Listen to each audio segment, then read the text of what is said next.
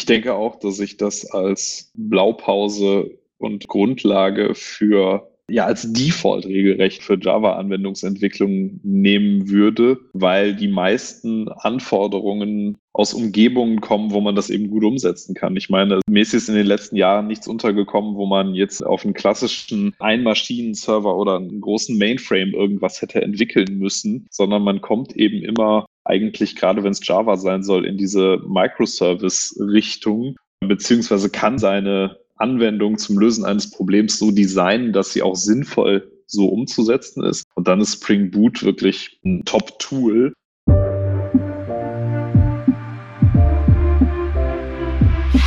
Herzlich willkommen zu unserer Skillbyte Podcast Episode Nummer 45, das Spring Boot Framework.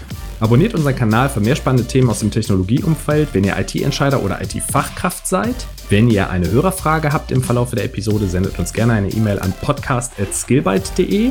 Wir freuen uns immer über Bewertungen und Weiterempfehlungen dieses Podcasts an eure Freunde und Kollegen, die sich ebenfalls für diese Themen interessieren. Wenn ihr aktuell in der IT-Branche auf Jobsuche seid, schaut auch auf skillbyte.de/slash jobs vorbei. Ich bin heute hier mit den beiden Skillbyte Data Engineers Oliver und Andreas. Hallo ihr zwei. Hi Maurice, schön wieder dabei zu sein. Hallo Maurice, schön auch endlich mal dabei zu sein. Olli kennen ja schon einige Zuhörer. Andreas, für dich ist es heute ein Novum. Aber ich freue mich wirklich, euch beide dabei zu haben, weil ihr euch ja intensiv jetzt in dem letzten ja, halben Jahr, beziehungsweise kann man so sagen, die zweite Jahreshälfte 2020 mit dem Spring Boot Framework beschäftigt habt und auch eine recht komplexe Anwendung darauf entwickelt habt. Genau. Wir haben als Projekt, ich glaube so ab August letzten Jahres bis Ende des Kalenderjahres genau, haben wir eine Spring Boot basierte Anwendung für einen Kunden gebaut, was für uns ein völlig neuer Tech-Stack zu dem Zeitpunkt war, uns aber die Möglichkeit gegeben hat, da sehr, sehr schnell ja, production ready zu werden und eine Anwendung zu haben, mit der wir sehr schnell weiterentwickeln und testen können. Das war eine ziemlich coole Sache. Da kann Andreas aber auch noch was zu sagen, weil auch für den war das, glaube ich, ein neuer Einstieg. Ja, genau. Also für mich war das eigentlich alles komplett neu, sowohl Java als auch Spring Boot. Und bin tatsächlich erstaunlich schnell reingekommen. Also das hat mich auch ein bisschen überrascht. Sobald man sich einmal an die Annotationen gewöhnt hat, ist man eigentlich sofort drin. Genau, das ist ja auch das Kernziel des Spring Boot Frameworks. Vielleicht kennt der ein oder andere Zuhörer es noch nicht so oder kann auch nicht genau was damit anfangen. Deshalb würde ich kurz sagen, dass es sich um ein quelloffenes Framework für die Java-Plattform handelt, welches meist genutzt wird, um eben Webanwendungen zu implementieren, Microservices zu implementieren. Und das Ziel dieses Frameworks ist es eben, möglichst schnell komplett lauffähige Anwendungen erzeugen zu können, weil die Default-Einstellungen der Konfiguration im Grunde sinnvoll sind. Das ist der Anspruch, den dieses Projekt hat. Und wie das so ist, zum Beispiel beim Schach, ne, a minute to learn, a life to master, so ist es auch ein bisschen bei Spring Boot. Gestartet ist man sehr schnell, kann dann aber die Anwendung nach und nach um weitere Komponenten erweitern und eine sehr komplexe Anwendung bauen, was ihr ja auch gemacht habt.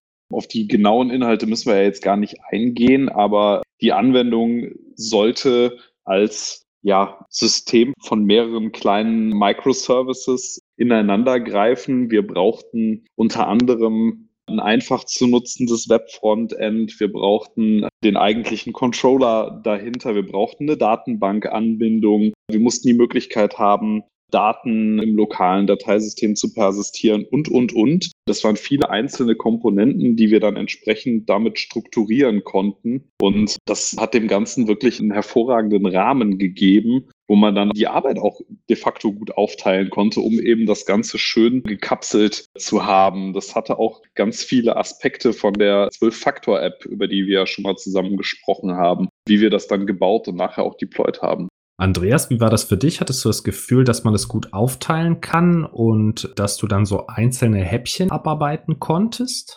Ja, das ging eigentlich gut. Also als ich zu dem Projekt dazugekommen bin, was ich glaube nur zwei Wochen war, nachdem Oliver auch damit angefangen hat, war quasi schon so ein bisschen ein Grundgerüst da und wir haben dann aber recht schnell gemerkt, wir brauchen jetzt noch zusätzliche REST-API-Endpunkte, und quasi zusätzliche Microservices. Und da hat es mich überrascht, wie einfach es war, da dann zusätzliche Sachen zu schreiben. Dann hat man einfach einen zusätzlichen Controller hochgefahren und dem Endpunkte gegeben und die konnten unabhängig voneinander dann verarbeiten. Und das hat einfach sofort funktioniert.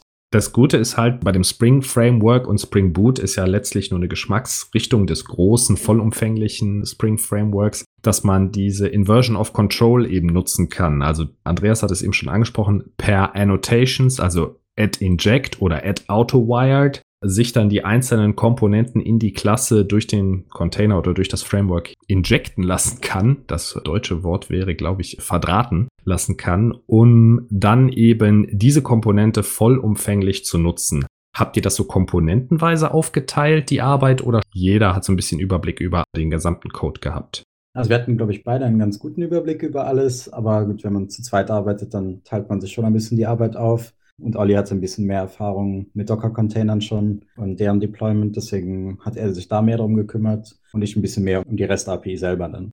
Würde ich auch genau so unterschreiben. Und es war wirklich praktisch, dass man die ganzen Dependencies, die man ansonsten berücksichtigen müsste, dass man diese ganzen weggekapselten Module dann sich einfach über dieses Auto-Wiring direkt da reinholen kann da können wir vielleicht später nochmal kurz drüber sprechen, aber so angeteasert, das hat es für uns dann eben auch super gemacht, das Ganze mit Unit-Test-Abdeckung nachher zu versehen. Also diese modulare Bauweise, die hat uns da das Leben in vielerlei Hinsicht vereinfacht, ja. Das heißt, ihr habt dann wirklich Komponente für Komponente geunit-testet? Im Rahmen der Zeit, die wir zur Verfügung hatten, ja. Also die war von Anfang an begrenzt. Das waren die letzten paar Wochen im Projektscope. Und wir haben mit den Kernkomponenten, die für den Betrieb nötig waren, entsprechend angefangen und haben entsprechend dann doch noch ein sehr akzeptables Level an Testabdeckung für die ganze Applikation geschafft am Ende. Ja, und das haben wir genau so gemacht. Ja, ich war auch ein bisschen überrascht, dass wir dann doch noch so eine hohe Testabdeckung hingekriegt haben, weil dadurch, dass das Ganze zeitlich limitiert war, haben wir jetzt nicht Test-Driven Development von Anfang an gemacht. Da vor allem auch vieles zum Anfang noch nicht klar war, wie es am Ende aussehen würde. Aber zumindest, ja, wie Olli gesagt hat, die Kernteile der App konnten wir dann nachträglich ziemlich einfach noch mit Tests versehen. Okay, das heißt, die Anwendung wurde zuerst entwickelt. Ich glaube, das kann man sagen. Es handelte sich um eine Brücke, einen Exporter und einen Importer von zwei verschiedenen Systemen, der einfach Daten transformiert hat zwischen diesen Systemen. So, und da waren wahrscheinlich die Schnittstellen nicht ganz klar und das hat sich erst im Verlauf des Projektes herausgestellt und dann am Ende, als die Schnittstellen klar waren und die schon bespielt werden konnten, habt ihr das dann nochmal abgetestet. Richtig, also das Ganze war, wenn man es drastisch formuliert, wirklich als One-Shot-Anwendung konzipiert. Man hätte das natürlich dadurch, dass sowohl das Quell- als auch das Zielsystem weit verbreitet sind in der Branche, in der der aktuelle Kunde da unterwegs ist. Aber die Systeme waren jeweils so spezifiziert und an die Bedürfnisse des Kunden angepasst, dass es viel mehr Aufwand gewesen wäre, das deutlich generischer zu machen, um es als Produkt dann auszuarbeiten, sodass wir da wirklich eine maßgeschneiderte, schnell entwickelte Lösung gebaut haben. Okay, perfekt. Jetzt habt ihr diese Anwendung gebaut, wenn ich das richtig verstanden habe. Oliver, du hast dich so ein bisschen um die Paketierung gekümmert, Docker, den Betrieb oder die DevOps-Komponente. Andreas, du hast vielleicht etwas mehr an der Anwendungslogik gearbeitet. Hattet ihr das Gefühl, dass euch Spring da gut unterstützt, also dass ihr euch wirklich auf eure Kernthemen konzentrieren könnt, Infrastruktur oder Anwendungslogik, oder hattet ihr oft das Gefühl, oh, ich schreibe hier Boilerplate-Code, um die x-te Datenbankverbindung aufzumachen oder sowas? Das muss doch einfacher gehen. Ja, also ein bisschen hatte ich schon den Eindruck, dass man ein bisschen Boilerplate-Code schreibt. Gleichzeitig hatte ich aber auch den Eindruck, dass es weniger ist, als man es in Java sonst machen müsste. Da ich vorher noch nicht so Java-Erfahrung hatte, war mir bewusst, dass ich da mehr Boilerplate-Code schreiben muss als zum Beispiel in Python. Aber das hat sich dadurch ein bisschen in Grenzen gehalten. Hast du ein Beispiel für Boilerplate? Ja gut, alle Getter und Setter schreibt man in Python ja zum Beispiel einfach nicht. Genau, da kann man vieles umgehen in der Stelle. Für mich hat es massiv Code gespart. Du hast das Stichwort Datenbankanbindung gerade genannt. Da ist durch JPA, zu den technischen Feinheiten kannst du vielleicht gleich noch kurz was sagen, ist uns extrem viel Arbeit abgenommen worden. Also da bringt Spring Boot von Hause aus die Möglichkeit mit, das sehr elegant zu nutzen, in dem nicht nur einfach die Credentials und die Konnektivitätsinformationen zu einer Datenbank übergeben werden, sondern man hat auch über vordefinierte Funktionen hat man die Möglichkeit, die Tabellen selber direkt anzulegen. Also die Schemata, das wird alles von Spring Boot über sehr viele einzelne Komponenten ermöglicht, ohne viel Aufwand an der Datenbank selber betreiben zu müssen. Das ist wirklich schön gemacht. Ja, das stimmt. Also ein so komplexes Datenbankschema, wie wir dann letztendlich doch eigentlich hatten, hätte ich, glaube ich, wenn ich es in SQL hätte selber schreiben müssen, nicht in der Zeit hinbekommen, auf jeden Fall. Vor allem, wenn man noch die SQL-Schnittstelle selber in irgendeiner Form hätte bauen oder mit Plain SQL-Code hätte bedienen müssen. Und da nimmt einem JPA dann eben schon extrem viel Arbeit ab. Und das hat dann auch DevOps-seitig eben viel gespart, weil man einfach die Datenbank zur Verfügung gestellt hat, die Konfiguration in JPA mit ein paar Zeilen schnell gemacht hat und dann lief das. Das muss man einfach dazu sagen. Das war wirklich einfach.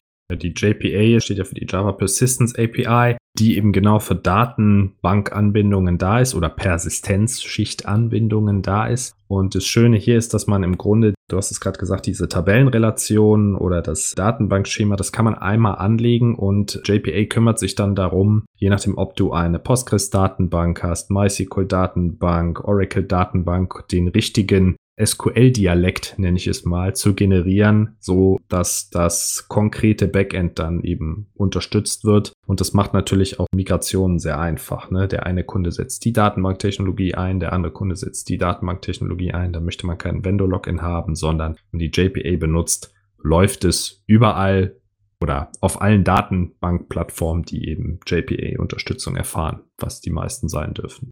Ja, und das Thema Paketierung, was du eben angesprochen hast, hat es für mich auch nochmal leicht gemacht. Das war dann die Zusammenarbeit von Spring beziehungsweise Spring Boot und eben Maven als Paketmanager, die es mir extrem leicht gemacht hat, die Anwendung dann einfach in einem Docker-Container zu betreiben. Also sowohl schon für Entwicklungszwecke, wirklich jeder auf seinem Entwickler-Laptop was auch praktisch war, weil in Docker waren wir dann eben auch völlig unabhängig davon, weil ich habe es auf einem Mac gemacht, Andreas, glaube ich, auf einem Linux-System. Das lief dann alles sofort. Und auch der Rollout beim Kunden war dadurch viel einfacher, weil der eben eine Containerumgebung zur Verfügung gestellt hat und wir dann nur noch da rein deployen mussten und dann eben mit dessen DevOps-Team geklärt wurde, wie dann der Betrieb abläuft. Aber dadurch, dass wir eben die Paketierung über Maven und Spring Boot dann eben hatten und das Ganze schon in einem Docker-Container betriebsbereit zur Verfügung stellen konnten, sehr einfach, war das ein Kinderspiel und schnell gemacht. Das war echt toll.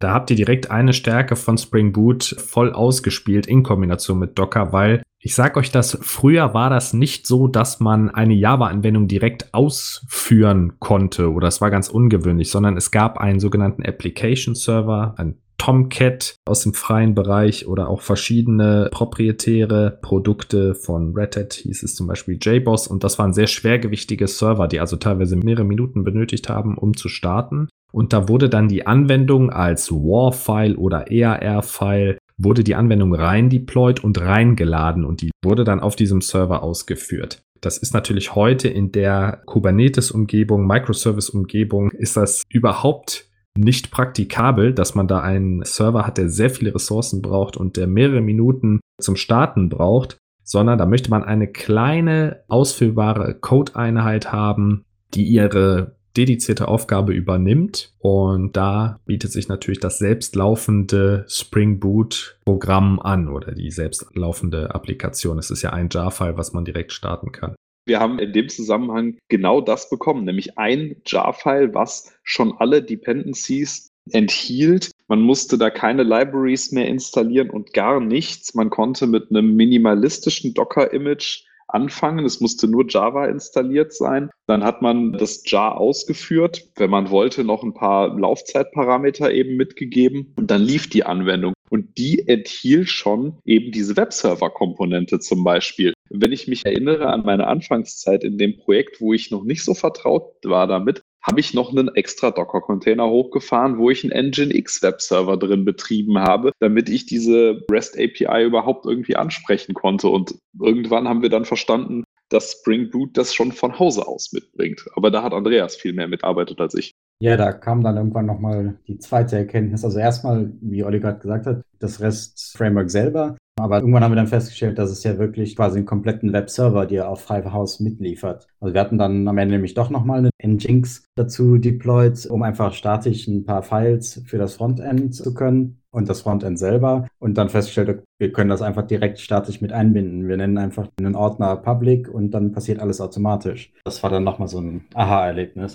Das ist diese Opinionated Konfiguration, also Spring Boot legt dir schon so Default-Ordner an oder beziehungsweise die kannst du anlegen, wo dann Settings drin liegen können für die Anwendung oder eben statische HTML-Files, wo man sich dann nicht weiter kümmern muss, wenn man sich an diese Default-Konfiguration hält. Man kann auch alles konfigurieren, aber das Ziel von Spring Boot ist es zu sagen, mal, wir geben dir einen vernünftigen Grundstock, auf dem kannst du aufsetzen und du kannst alles konfigurieren, aber so wie wir es dir liefern, ist es erstmal in Ordnung für die meisten Anwendungen. Also könnt ihr bestätigen, Spring Boot hat euch bei eurer Entwicklung doch ordentlich unter die Arme gegriffen. Ihr seid schnell zu Rande gekommen, habt wenig kämpfen müssen. Leute, die um die Millennium-Wende Java entwickelt haben, die kennen noch, wie schwerfällig das alles war. Habt euch gut in der Standardkonfiguration zurechtgefunden und wenn ihr Zusatzkomponenten eingebaut habt, ich weiß jetzt nicht, ob ihr den Spring Logger benutzt habt oder wahrscheinlich die Spring Datenbankanbindung und so, dann war das wahrscheinlich mit zwei, dreimal googeln Meldung ist natürlich hier die Webseite, die sofort aufploppt. War das relativ schnell eingebunden? Ja, würde ich genau so unterschreiben. Es war zunächst mal intuitiv, ziemlich viel verständlich, muss ich sagen. Nur muss ich dazu gestehen, dass ich zumindest Java schon mal vorher gemacht hatte und auch Maven vorher schon mal gesehen hatte. Das hat mir die Grundlage ein bisschen bereitet. Aber nachdem ich dann in die einzelnen Sachen besser reingekommen war, lief es sehr schnell. Die Lernkurve war sehr steil und auch einfachste Internetrecherche. Meistens kam man eben bei Meldungen raus, hat da schon geholfen, weil es eben auch so viel genutzt wird und so viele Leute sich damit beschäftigen und damit arbeiten. Ja, für mich war da die Lernkurve noch ein bisschen steiler, weil ich hatte tatsächlich vorher noch keine einzige Zeile Java-Code geschrieben. Aber selbst damit war das ohne Probleme machbar. Also mit den Webressourcen kam man da schnell zurande. Andreas, gibt es denn in der Python-Welt ein mit Spring Boot vergleichbares Framework, also was ähnliche Features anbietet oder was dir vielleicht immer wieder aufgefallen ist, dass du gedacht hast, oh, stimmt, das ist so wie bei Falcon oder so. Also mir geht es ganz häufig so, wenn ich mich in einer Welt relativ gut auskenne und dann mich in neue Themen einarbeite, dann stelle ich fest, ah, okay, die NPM ist eine neue Form von Maven oder Gradle oder dass man quasi diese Querreferenzen herstellen kann. Ich würde sagen, es gibt nicht so ein monolithisches Ding, was alles kann, ein bisschen. Also es gibt gute REST-API-Frameworks, dem das ähnlich komfortabel auch eine REST-API aufziehen kann, aber dann muss man halt nochmal einen Webserver dazu machen, was dann zwar auch leicht geht, aber es ist halt, ja, ist ein anderes Projekt. Dependency Injection ist nochmal komplett anders. Man braucht es einmal in Python nicht ganz so viel, da man in der Laufzeit natürlich viel austauschen kann, dynamisch auch. Aber wenn man es wirklich vollständig benutzen will, dann muss man zu anderen Paketen gehen. Also es gibt nichts, was das alles miteinander verbindet und einem von Anfang an was Funktionierendes gibt. Man muss das so ein bisschen zusammensuchen mehr. Und auch Entscheidungen treffen, welches man dann von mehreren Möglichkeiten wählt. Bei Spring gibt es ja auch Alternativen. Genau, aber Spring Boot muss man schon sagen, ich will nicht vom de facto Standard sprechen, aber das ist für RAD, also Rapid Application Development in der Java-Welt, so über die letzten Jahre ist das ein sehr, sehr großer Player geworden und man startet meistens damit. Also ganz viele große Applikationen, die man kennt, bestehen ja heutzutage aus vielen, vielen kleinen Microservices und diese Microservices, die die Arbeit im Hintergrund verrichten, die sind sehr oft mit Spring Boot geschrieben. Welche Features von Spring Boot habt ihr denn verwendet? Also wir haben eben schon über Add Autowired gesprochen. Andreas hatte die Annotations erwähnt. Das ist natürlich das Ding oder diese Inversion of Control ist das Konzept, mit dem Spring damals bekannt wurde, Anfang der 2000er Jahre, dass man eben nicht mehr New Klasse schreibt und damit eine harte Kopplung hat, sondern man sich über Add Autowired zum Beispiel einen Logger injected, eine Datenbank injected oder ein Transaction Manager injected und dieser Transaction Manager ist quasi entkoppelt davon, solange der ein gewisses Interface implementiert. Bleiben wir aber beim Logger, ist es egal, ob das ein Festplattenlogger ist, ein Screen-Logger, ein Netzwerklogger oder ein Logger auf einem ganz anderen Medium. Ein Null-Logger, der einfach nur alle Logzeilen wegschmeißt. Oder ein Rauchzeichen-Logger zu nutzen.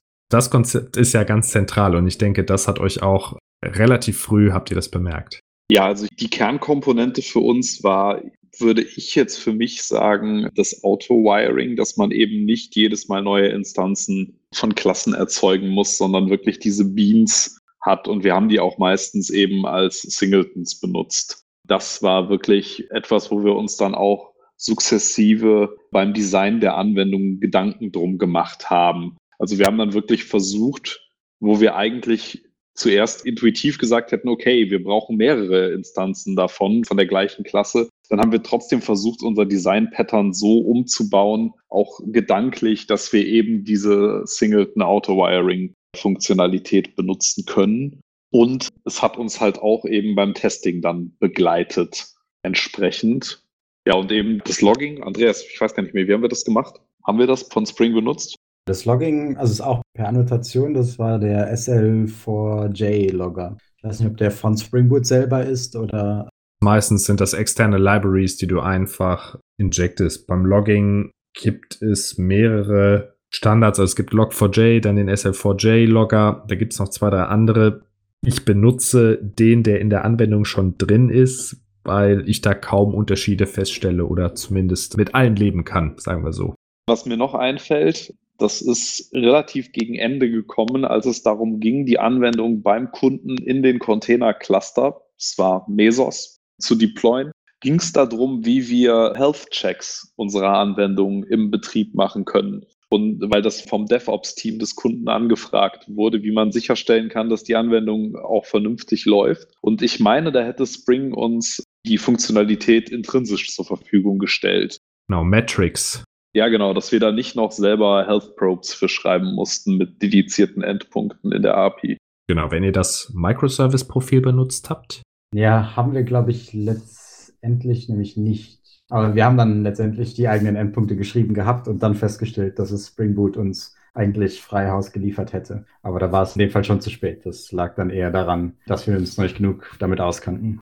Okay, gut. Aber das heißt, im Grunde, jetzt wisst ihr, dass es das gibt. Beim nächsten Service könnte man sich diese Standard-Metrics, also hier RAM-Verbrauch, CPU, Usage, Disk Space, könnte man sich auch sparen, sondern einfach die vordefinierten nutzen und die dann eben entsprechend erweitern, wenn man das braucht.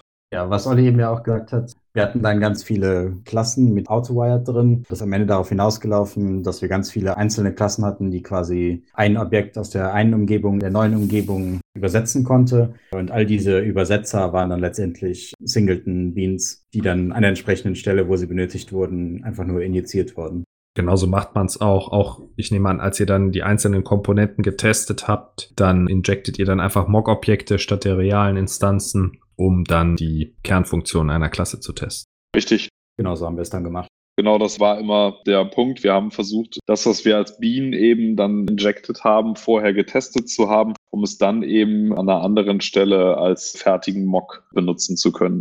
Habt ihr bei Projektstart, ich glaube, es gab schon ein Template, Oliver, ne? Ihr habt nicht den Spring Initializer, also auf start.spring.io gibt es den. Den habt ihr nicht benutzen müssen, oder? Nee, tatsächlich nicht. Da hatte ein Kollege schon was vorbereitet und so eine grobe Projektstruktur auch mal in Form von Placeholder-Klassen angelegt. Und eine grobe Funktionalität war auch schon gegeben. Also ich glaube, man hatte die Möglichkeit, eine Liste zu migrierender Objekte einzulesen aus einem Textfile. Und es gab schon eine Anbindung an eine Postgres oder MySQL-Datenbank, genau. Das war so unser Startpunkt zu dem Zeitpunkt. Und entsprechend gab es dann eben auch schon einen POM-File mit dem ganzen Maven-Setup. Ah, okay, weil es gibt auf start.spring.io gibt es diesen Spring Initializer. Und da kann man dann sagen, ich möchte eine Spring Boot Anwendung schreiben mit Datenbankzugriff, mit Maven oder Gradle Bildsystem. Und man klickt so ein paar Sachen zusammen und am Ende fällt ein ZIP-File raus, was quasi so die Basisanwendung mit den getroffenen Einstellungen schon enthält. Quasi dieses starte schnell und kümmere dich um die Anwendungslogik auf die Spitze getrieben. Jetzt habt ihr beide ja IntelliJ IDEA benutzt für das Projekt. Hat euch die IDE gut unterstützt bei Spring Boot Anwendungen? Ist der Support dafür reif? Der Support, der war super tatsächlich. Also war von den Socken, wie einfach es doch ist, damit all die Sachen, die man sonst ja manuell nachschauen muss und Variablennamen merken und dann ist Java natürlich ja noch eine typisierte Sprache, das heißt, das kommt noch dazu. All das, da nimmt es einem ziemlich viel Arbeit ab. Ja, und auch die Kenntnis der IDE über die Projektstruktur. Also was kann ich überhaupt per Auto-Wiring einbinden? Also was habe ich zur Verfügung? Oder wenn ich jetzt gerade nochmal an das POM-File zurückdenke, wenn ich da versuche, einen Versionstag von etwas einzubinden, was in der Form so nicht existiert, werde ich darauf hingewiesen oder dass ich das dann erst runterladen muss, damit es zur Verfügung steht für mich jetzt lokal. All solche Sachen, um die man sich ansonsten zu einem späteren Zeitpunkt Gedanken machen müsste, um dann wieder zurückzugehen, um es zu fixen. Das war schon klasse. Und natürlich die Möglichkeit, selbst in Module reinspringen zu können, die man nicht selber geschrieben hat, sondern die aus externen Libraries stammen und im Zweifelsfall dann eben dekompilierten Code vor sich zu haben, was aber immer noch besser ist, als nicht zu wissen, was passiert.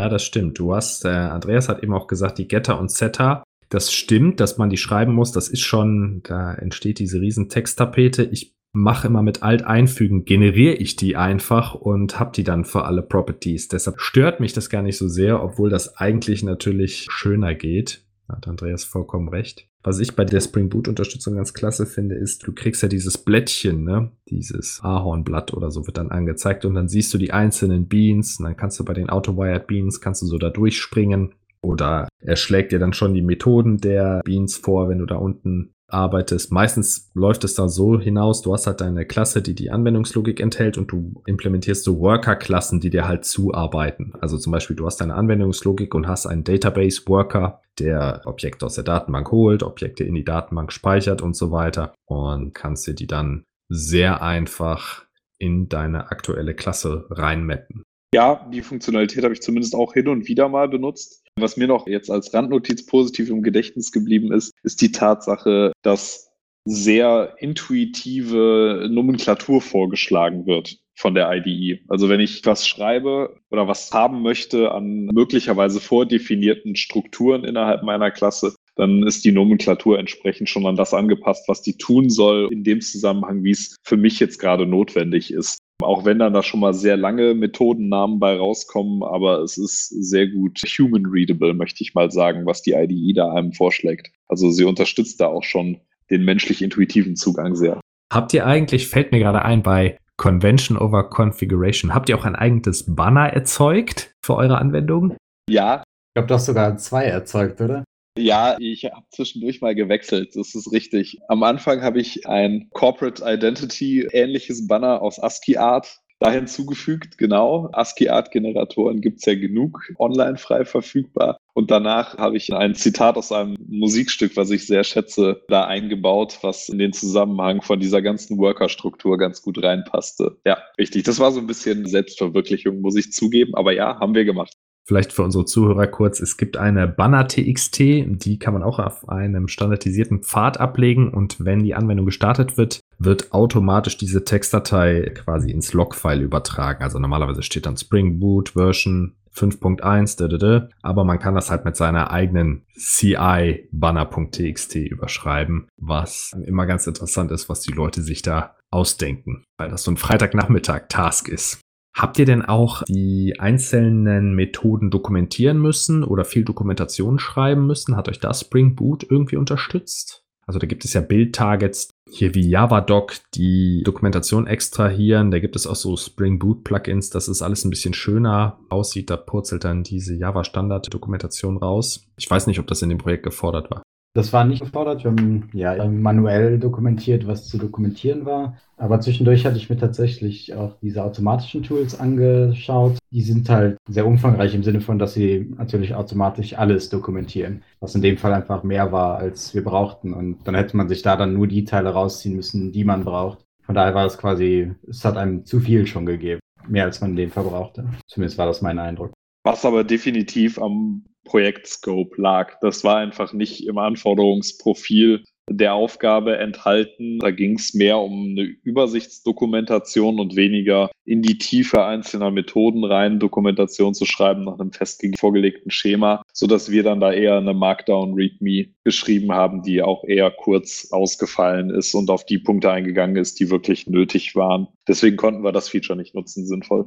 Gab es denn bei dem Projekt irgendwie Fallstricke, die mit Spring Boot zusammenhängen, wo ihr sagen würdet, oh, wenn ich das nochmal machen würde, da habe ich viel Zeit gelassen, das würde ich anders machen? Also so Tipps, die ihr im Grunde euch selber geben würdet, wenn ihr das Projekt nochmal durchführen würdet? Ich weiß nicht, ob ich sie anders machen würde, aber auf jeden Fall Fallstricke, über die man wegkommen muss. Schon, also ein bisschen vor allem, wann etwas ein Singleton-Objekt ist und wann es kein Singleton-Objekt mehr ist. Beziehungsweise, wenn du mal kein Singleton-Objekt haben willst, musst du einfach ein bisschen mehr Arbeit machen. Oder musst dir überlegen, ob du es wirklich nicht Singleton brauchst oder ob ein Singleton nicht doch ausreicht. Weil einige Teile der Anwendungen waren dann nachher multithreaded. Da musste man dann ganz genau nachdenken, dass man da jetzt nicht dem Singleton irgendwie einen State verleiht, der dann von zwei Threads sich gegenseitig überschreibt oder solche Dinge.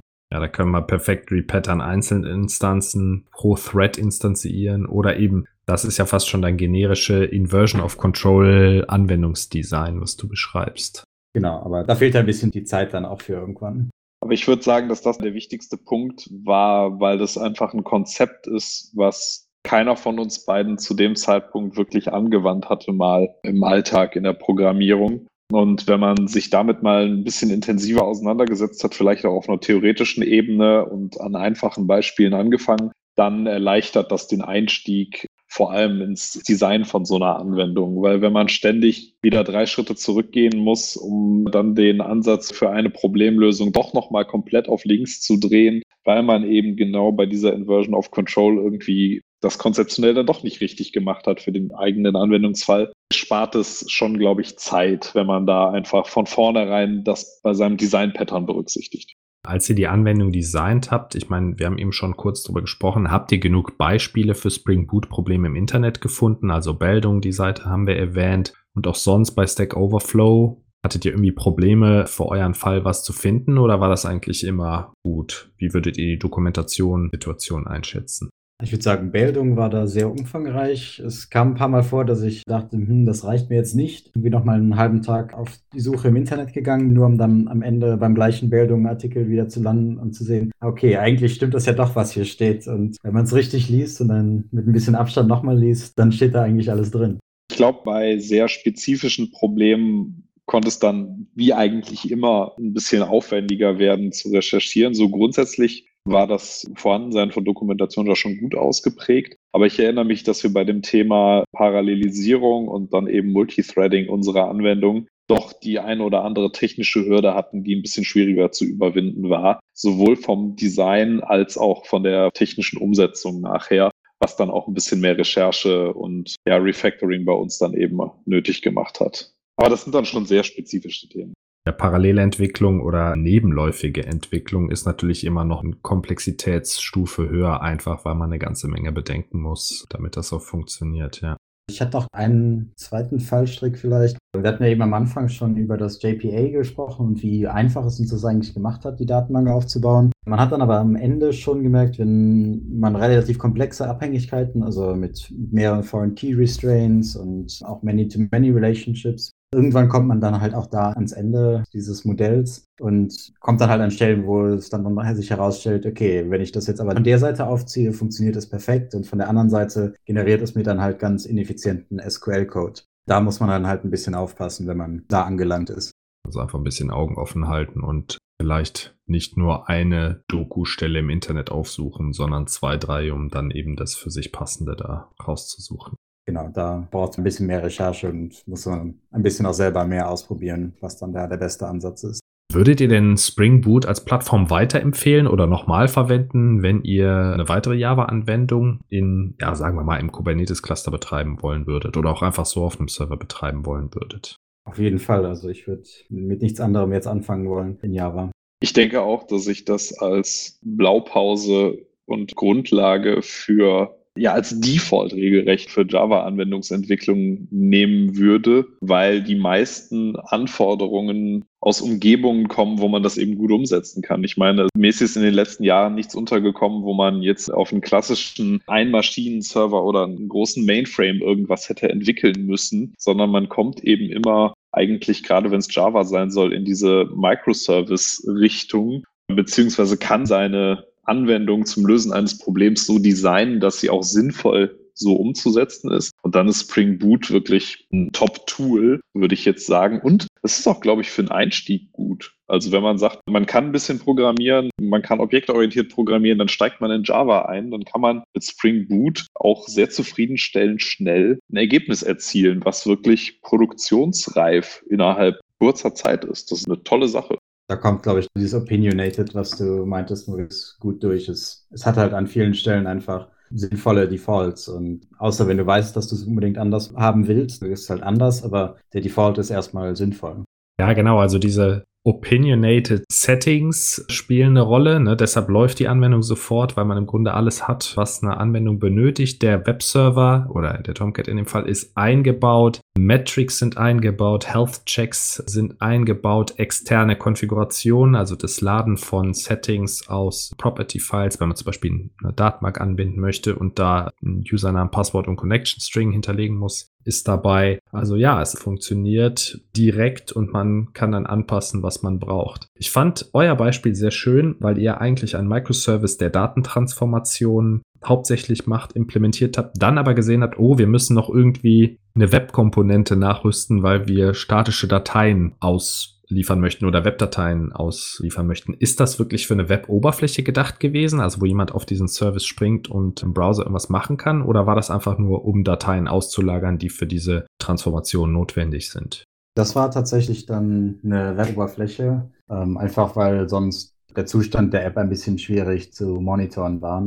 Brauchten wir da etwas, um den Überblick der, der Migration in dem Fall zu behalten, einfach weil ja da mehrere 10.000 Datenpunkte migriert werden mussten und das durch verschiedene Stages durchging. Erstmal exportiert werden musste, im neuen System importiert, nebenbei noch Sachen hochgeladen werden mussten und da den Überblick zu behalten, da haben wir uns halt einen, ja, ein Frontend für gebastelt.